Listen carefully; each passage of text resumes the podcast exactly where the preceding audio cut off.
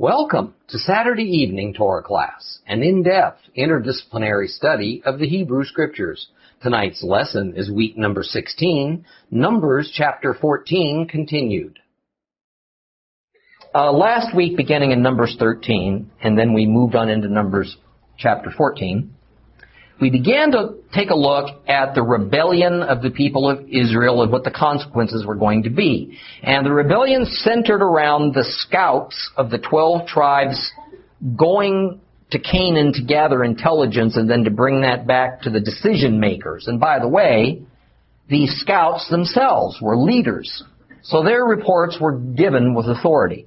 Now, ten of those twelve advised that to try and take that land from the various peoples that occupied it would be suicide.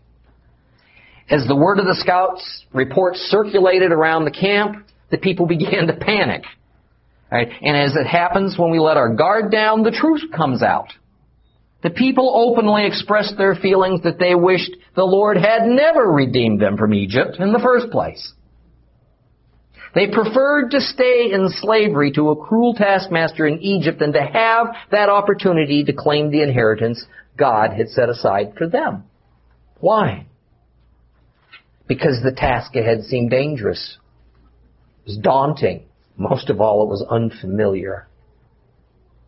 What was required of them was outside of their comfort zone.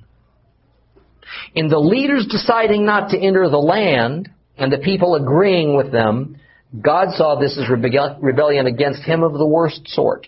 Let's uh, open our Bibles to Numbers chapter 14. We're going to read the first 12 verses only. It's page 163 in the Complete Jewish Bible.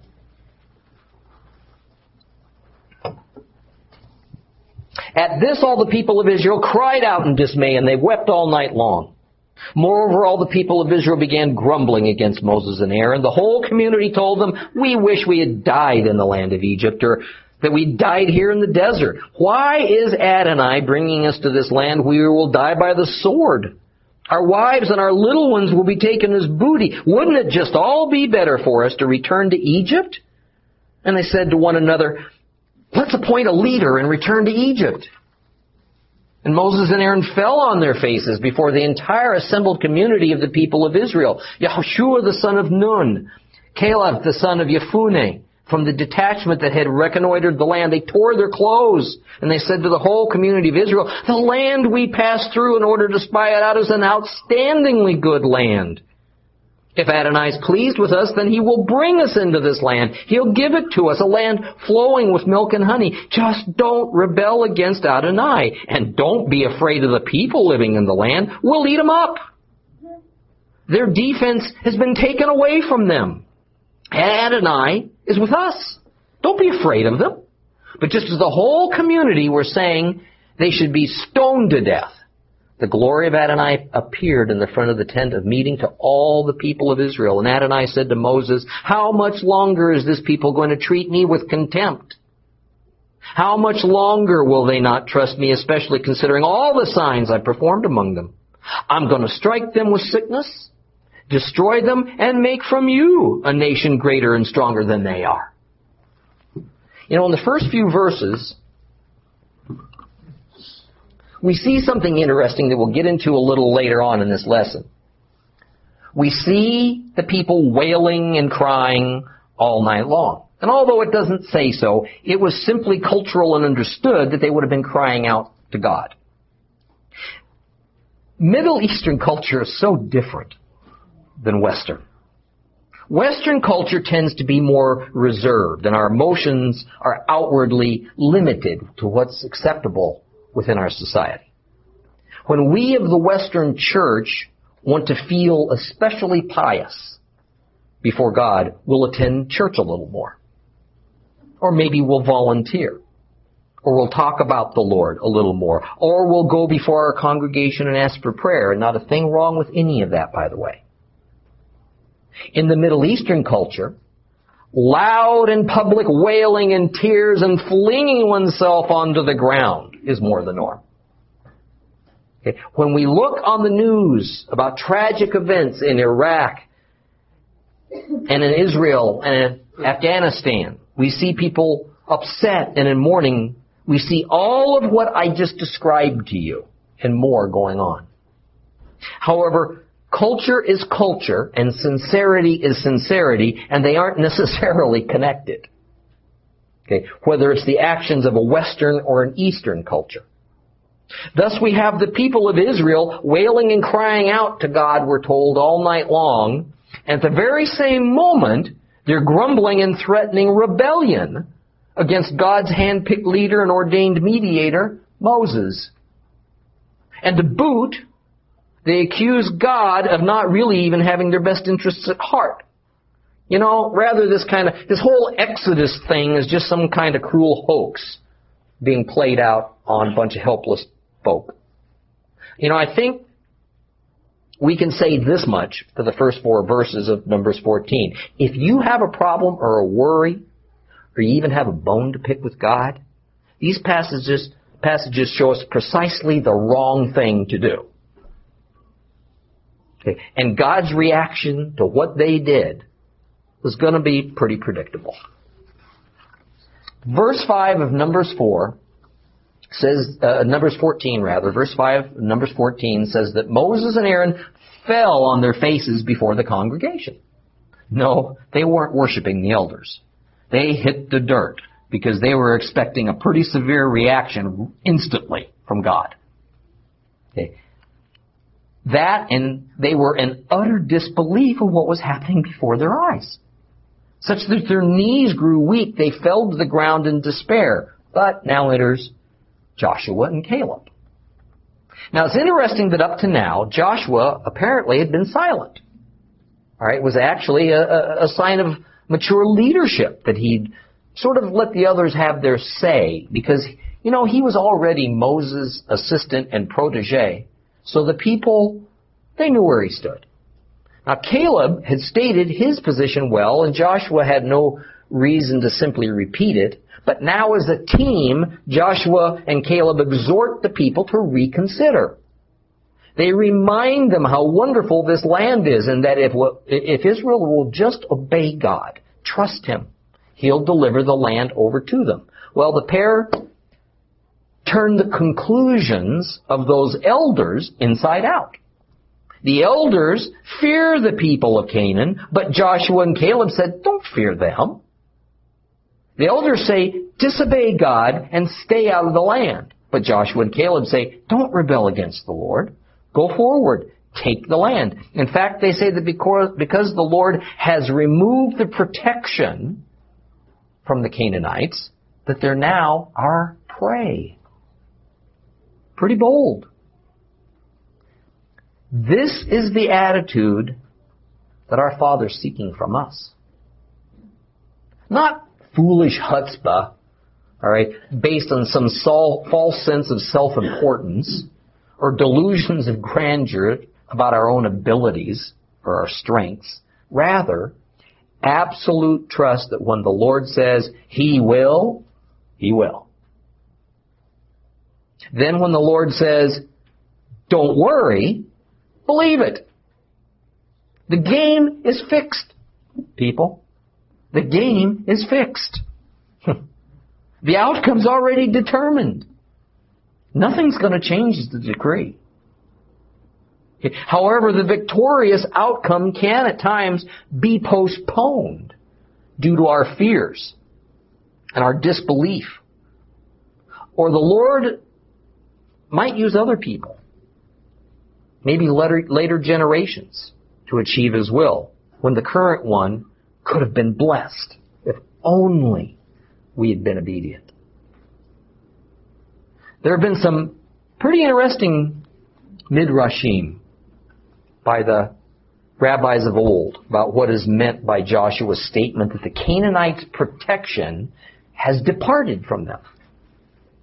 Was this just an expression? Did it reflect maybe an part of an ancient belief system? The Hebrew word that's usually rendered protection here is tzel. Tzel and it literally means shade, like sitting under the shade of a tree. It indeed does give the impression, if you would, of, of an umbrella, an umbrella of protection. In this case, one that's been over Canaan. But because the sentence in its plain Hebrew meaning is their protection, meaning Canaan's protection, is gone, and instead now the Lord is with us, the obvious intention is to indicate that the former protection over Canaan was of divine nature.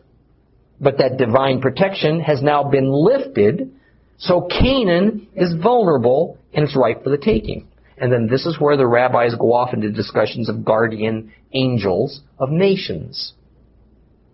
Now, this in and of itself is a very fascinating subject. Because in actuality, the Bible says very little about the nature of angels. We get hints of spiritual beings, godly spiritual being, beings who are assigned by the Lord to watch over a specific nation, or to carry a message to a nation, or even to fight for a nation. But no details about it whatsoever. So most of what we observe today and think today about angels and demons really doesn't come from Scripture, but from the writings of rabbis. Okay. Point being that what Joshua is getting at is that God is on the side of Israel and there is no longer any kind of spiritual protection over Canaan, whether it was evil or whether it was good, that can prevent Israel now from victory over Canaan. Now, is there good scriptural basis for making that the proper interpretation? That indeed Joshua really meant that the protection of a very real and existing spiritual being over Canaan had been withdrawn? Well, the answer to that is yes. Okay, turn your Bibles to Daniel 10. Daniel 10. If you have the complete Jewish Bible, it's page uh, 1113.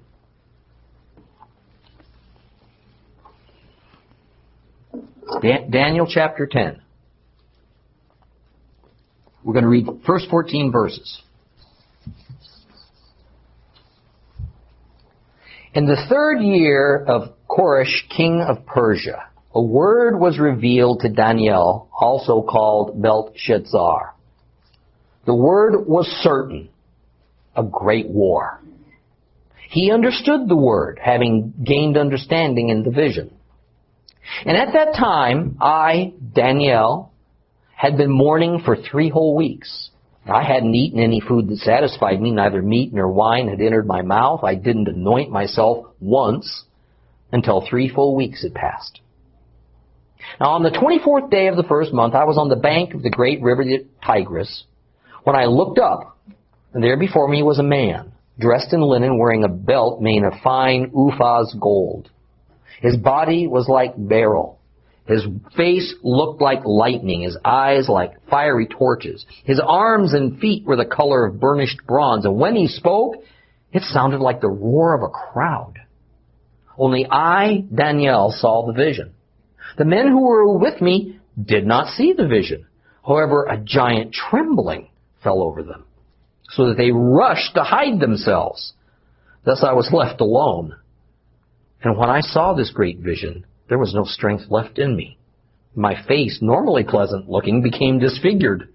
I had no strength. Now I heard this voice speaking. When I heard him speaking, I fell down in a faint with my face to the ground. Then a hand touched me and raised me, tottering to my hands and knees. He said to me, Daniel, you are greatly loved. Now pay attention to the words I'm saying to you and stand upright, for it is to you that I have been sent.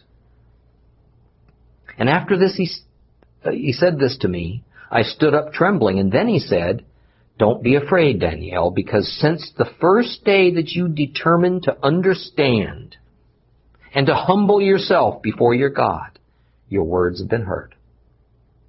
And I've come because of what you said. The prince of the kingdom of Persia prevented me from coming for 21 days. But Michael, one of the chief princes, came to assist me, so that I was no longer needed there with the kings of Persia.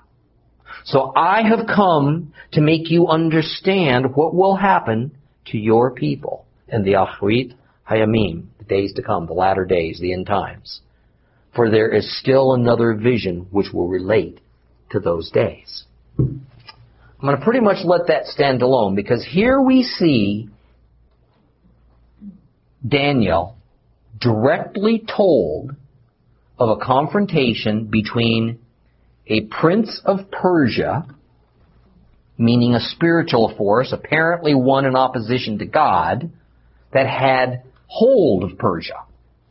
And this angel of God who received the help of the mighty archangel Michael was the one that was speaking to Daniel.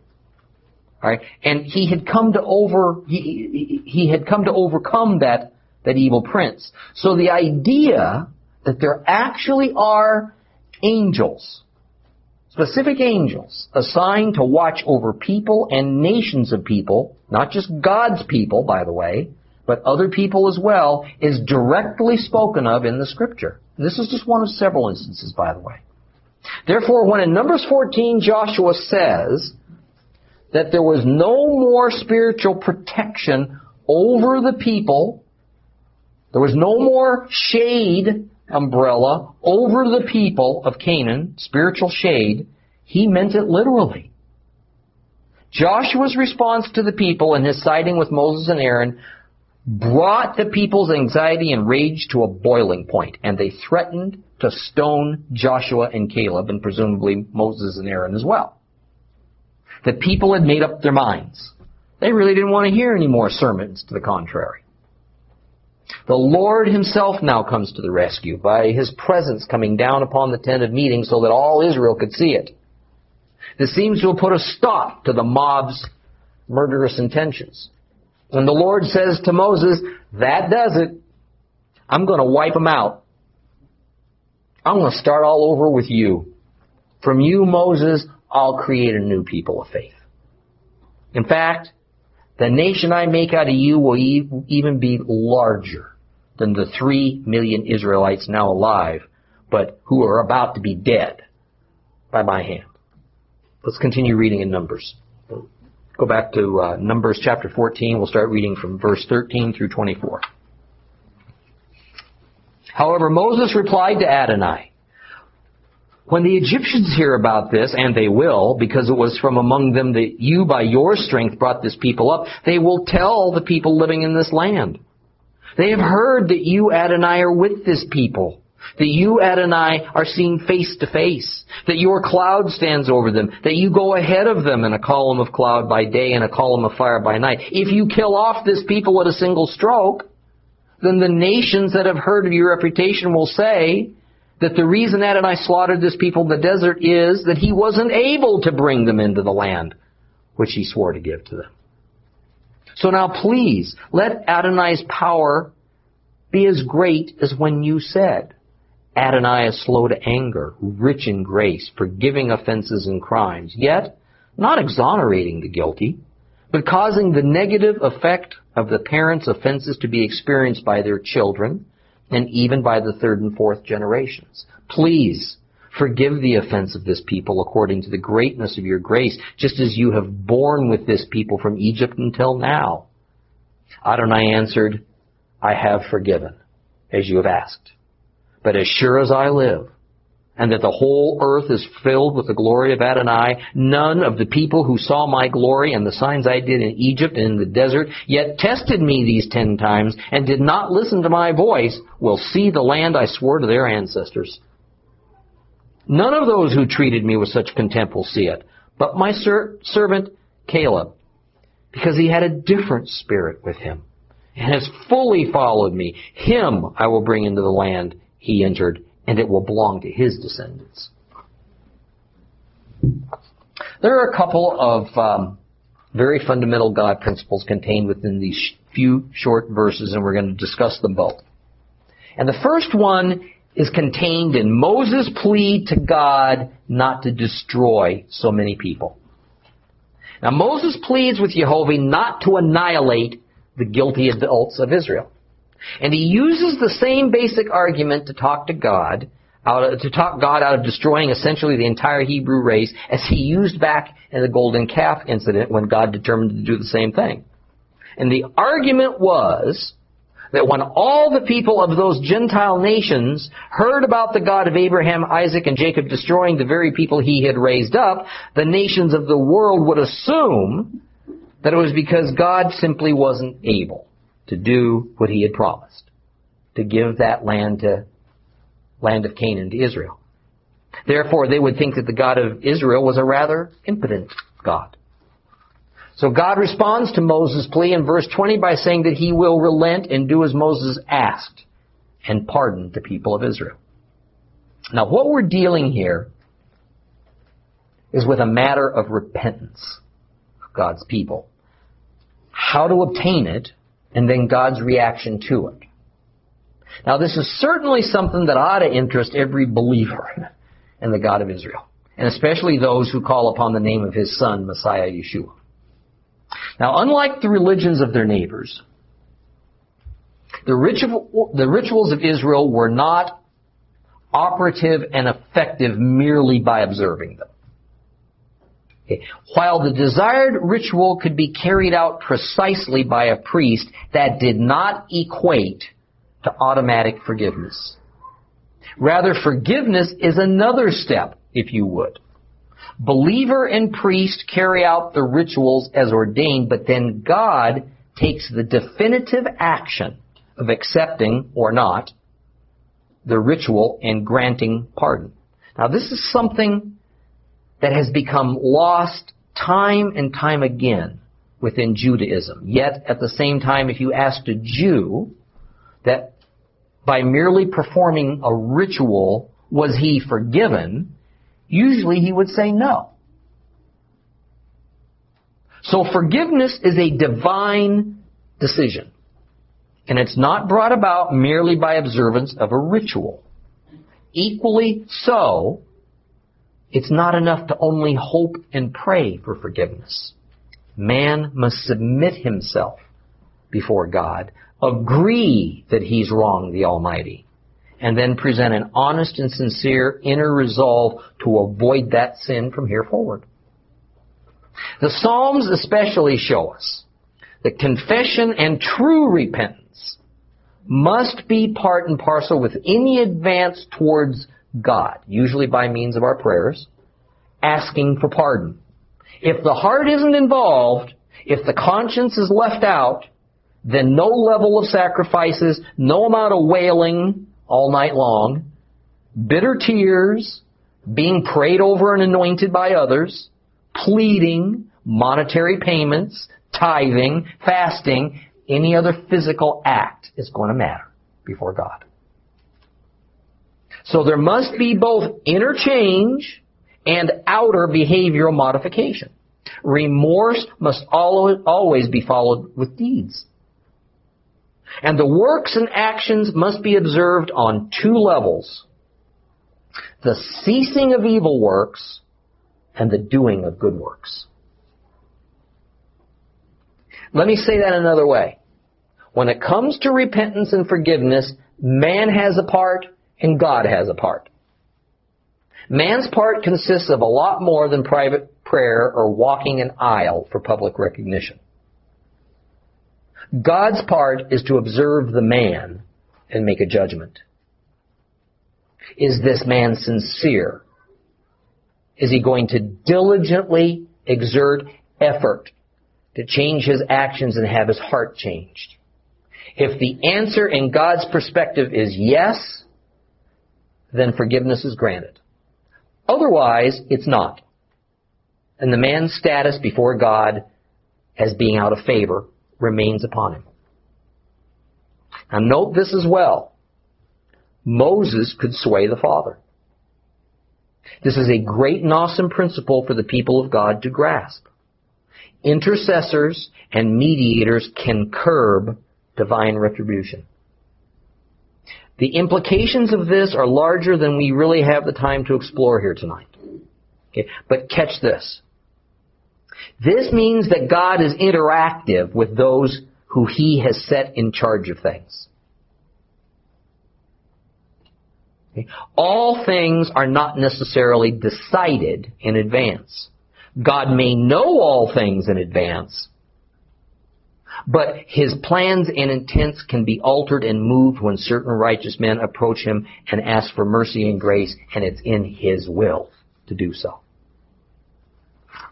As the greatest, greatest mediator who ever lived once said while he was in the throes of death, nailed on a cross, Father, forgive them, for they know not what they do. One has to assume that Yeshua knew full well that the Father was about to condemn those who had put his Son to death. So he asked for mercy for them.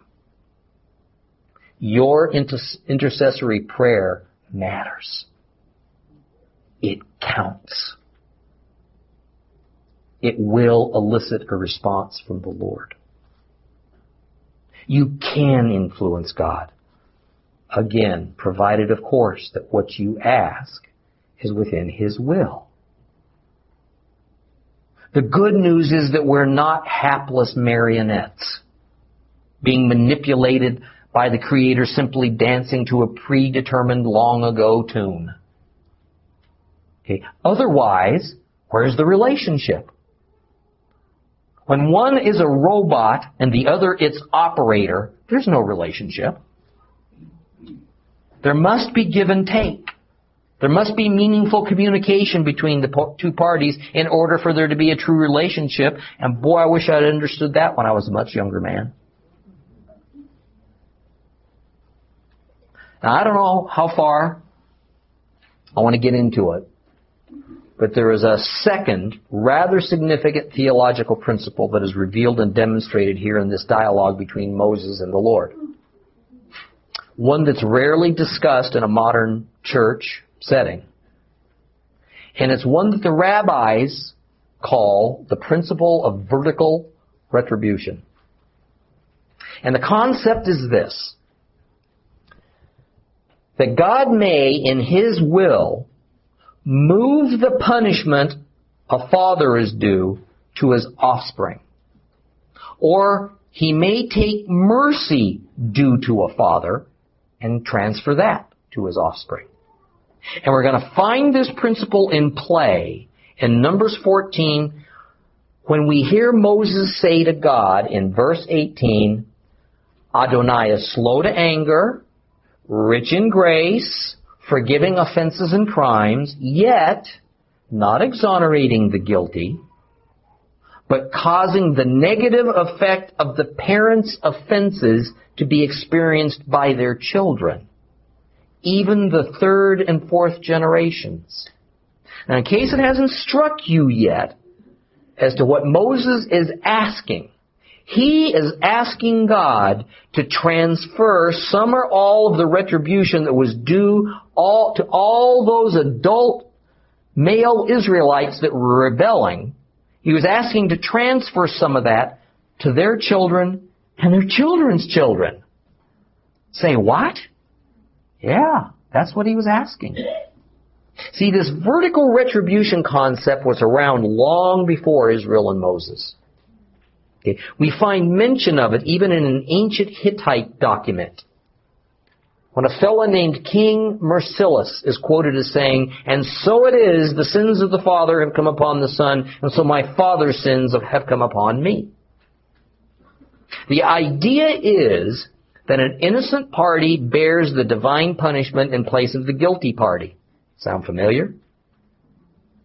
But the parties are of the same family, just different generations. We cannot get away from this principle in the Bible. Noah declares a curse upon his grandson, Canaan, for what Canaan's father, Ham, did vertical retribution. Ahijah, the prophet says that the sins of Jeroboam will be placed upon the head of his son, Abijah, another Abijah. Okay? Vertical retribution. We're told that the sins of Baasha will be visited upon his son, Elah. Vertical retribution. And there are many more places in the Holy Scriptures that quote this same idea that the sins of the father will be placed upon his children down to the third and fourth generation. Now, in addition to punishment, though, mercy can also be passed forward. Listen to Psalm 103, 17 to 18. But the Lord's steadfast love is for all eternity towards those who fear Him, and His beneficence is for the children's children of those who keep His covenant and remember to observe His precepts. Now, part of this principle of vertical retribution is that under certain circumstances, punishment due to someone is essentially postponed to a later time. And in Bible terms, it is postponed to a later generation. And that circum- circumstance that legally allows God to postpone the punishment is the repentance and the contrition of the one who's committed the sin. So if a father commits a sin and then repents, he acknowledges his wrongdoing and he asks for mercy, then God may, in his mercy, pass that punishment forward upon a later generation. Listen to the case of Ahab in 1 Kings 21:29. Because Ahab has humbled himself before me, I will not bring the disaster in his lifetime, but I will bring the disaster upon his house in his son's time. So what Moses is asking of God is to show mercy towards the adult parents who rebelled against him by postponing that punishment due to them. And God kind of meets Moses halfway. He says he will not summarily destroy those guilty parents, but in a postponed retribution, he will also not permit those who committed this great sin against him to ever enter the land. Their sin is so great and they have shown no remorse, no contrition, that they will have to bear at least some of that punishment. They will die natural deaths in time out in that desert wilderness with the punishment being they'll never personally inherit the promised land. Further, in verse 32, there is another penalty to be paid. And it is to the offspring of those guilty adults who will pay a price for their parents' rebellion, as it says. But you, meaning you adult Israelites, your carcasses will fall in the desert, and your children will wander about in the desert for 40 years, bearing the consequences of your prostitutions, till the desert eats up your carcasses. So the punishment upon the guilty was both postponed and at least partially realized, and the remainder of it placed upon the innocent children of Israel. Now, let me talk about one other interesting aspect of this principle, and we'll move on. And it resides in the word pardon or forgive, which we find in verse 19. In that verse, Moses says to God, Please forgive, please pardon the offenses of this people according to the greatness of your grace, just as you have borne with this people from Egypt until now. Pardon or forgive actually kind of misses the rich fullness and impact of the original Hebrew word here, salah. Salah. Moses asks for salah from the Lord. And though it generally does mean pardon or forgive, Salah is a divine kind of pardon. It's a divine forgiveness that's not available from a human. That is, we would never hear of a man pleading for Salah from another man. Salah, by definition, is an act of God. Further, the word Salah carries with it the idea that what is pardoned is only the punishment for the sin. But the offense itself is not pardoned. Further, there is an element of healing and reconciliation involved in the meaning of the word salah. So when Moses asks Jehovah for salah, and God says, okay, I give you salah, what is happening is that God is saying He will pardon the punishment for the rebellions by means of postponing it. And He will allow a continued relationship between those people who committed that rebellion and Himself. And even more, the reconciliation contained with the essence of the word salah points to the continuation of the covenant that was made on Mount Sinai. So what a great mercy is hidden in all this. Okay. Further, in verse 19, when Moses asked that God would grant salah according to your great kindness, the English word kindness kind of misses the mark. Okay. In Hebrew, Moses says, according to your great hesed. The significance is that chesed does not refer here to kindness, but rather to his, to God's steadfast commitment to the covenants and to the promises he has made to Israel. In fact, the Hebrew word hesed is used here as almost a direct synonym for the word berit, which means covenant. So Moses is actually beseeching God's mercy according to your great covenant. That's the essence of it.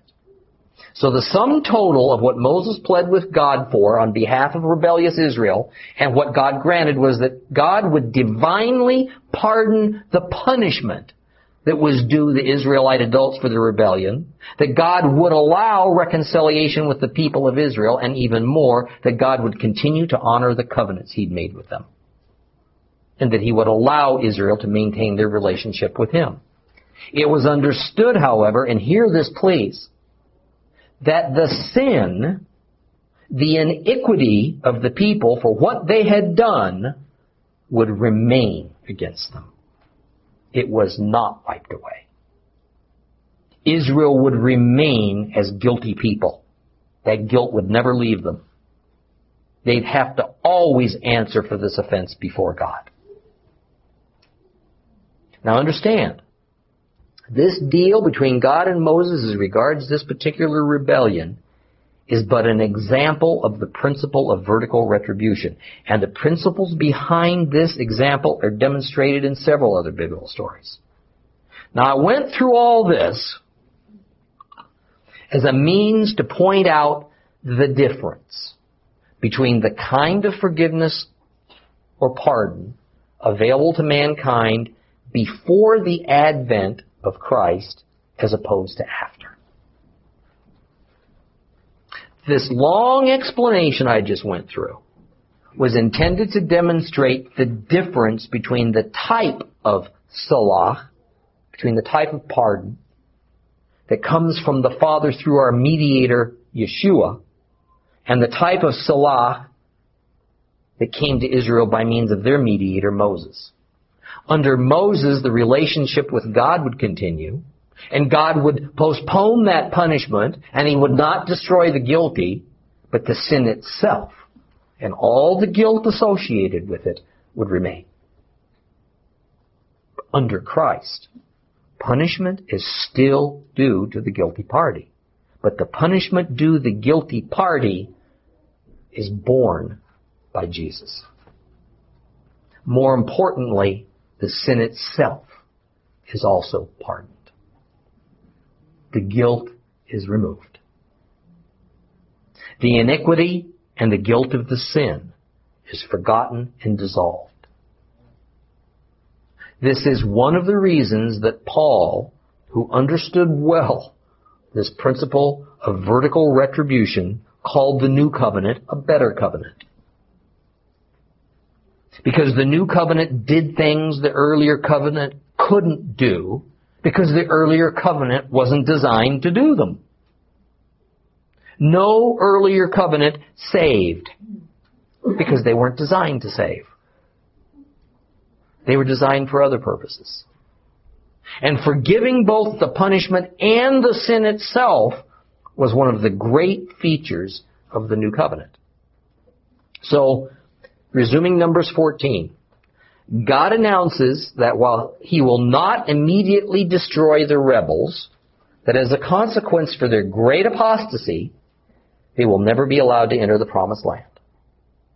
And the Lord defines the group that shall not enter as those 20 years of age and up. Why that group? Because they were the army. They were the fighting men, but they had refused to fight. In verse 24, God makes an exception. He says that Caleb, Caleb, one of the two scouts who said that Israel should stand on God, God's promises and immediately take on Canaan, will be allowed to go into the land. Later, God makes specific mention of Joshua as another that will be permitted, permitted to enter Canaan because he too argued for Israel to go forward against Canaan. Okay, let's uh, continue reading a little more in this chapter. Go to verse 25. We're going to read that through 38.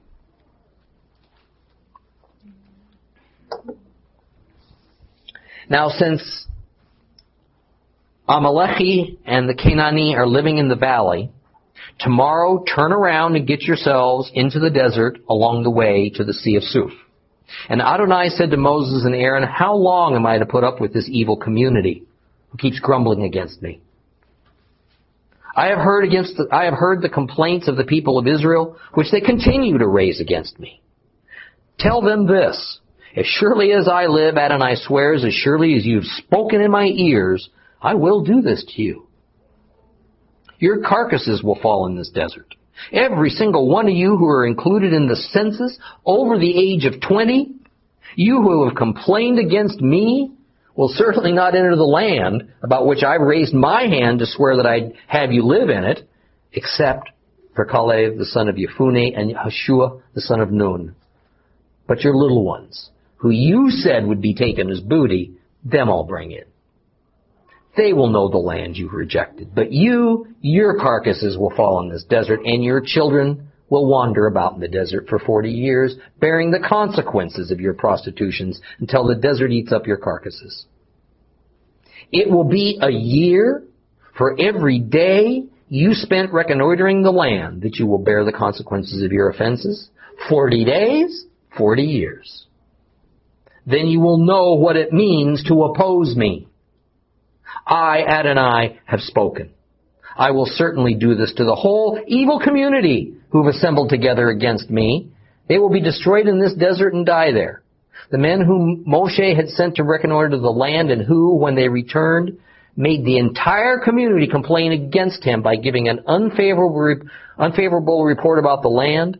Those men who gave the unfavorable report about the land died by the plague in the presence of Adonai. Of the men who went to reconnoiter the land, only Yahushua the son of Nun and Caleb the son of Yefuneh remained alive.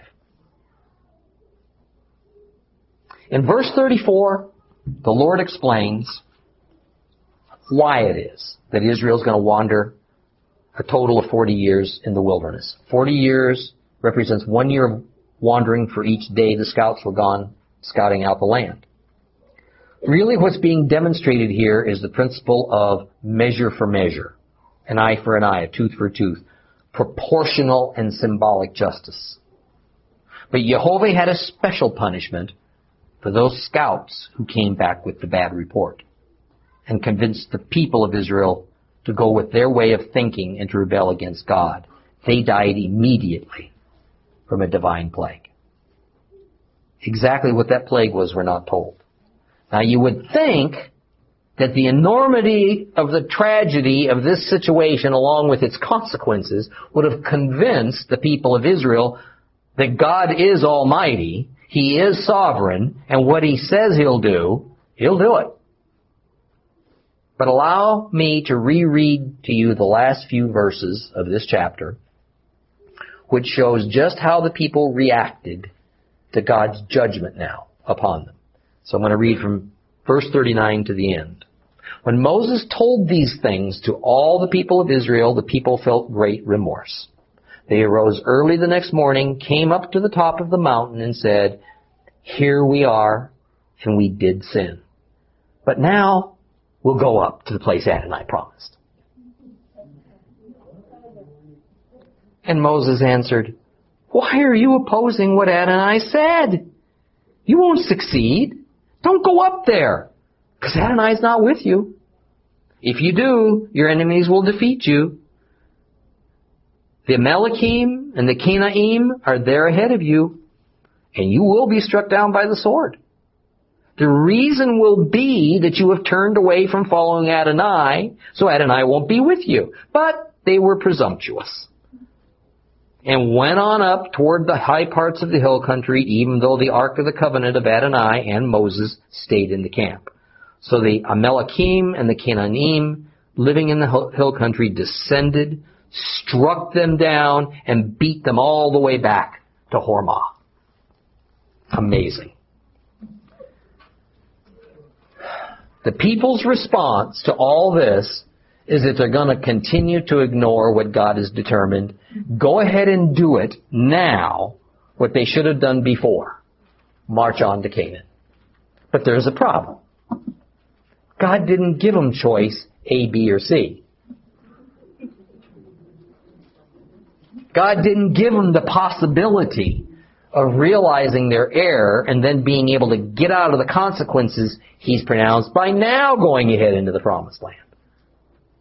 Moses knew full well this was not to be. So Moses tells the people, don't do this. Don't do it. And he said, you're certainly not taking the Ark of the Covenant with you. I'm not going with you. And the effect of neither the Ark nor Moses leading them meant that neither God's presence nor his mediator would be with those who planned to now go ahead and march on Canaan. The people basically said, ah, who cares? And they ignored Moses. And they ignored God. And so they lit out for Canaan on their own. The result was that the Amalekites and the Canaanites attacked this ill-prepared group of Israelites, crushing them. Ooh, what a lesson. uh, our parents or our bosses or those in authority may pronounce a punishment upon us for our offenses against them, and we just might sweet talk our way around it. We might just agree to go ahead and do what we should have done in the first place after we found out just how unf- uncomfortable the consequences were going to be, and then everything would be just fine.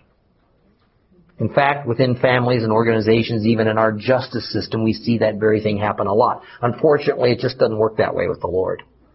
Once He pronounces it upon you, it's done.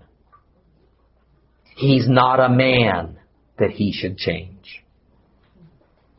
It's one thing to go forward with God's blessing in His timing to attack a worthy task. It's quite another to approach that same task when God has deemed his time as past, or he's no longer in it, or he's turned that task over to somebody else, for whatever reason. God gives us windows of opportunity in his time, and then they close. The timing is always his, not ours. How often we say, yes, God, just not right now. How about later? Right now really isn't too good for me.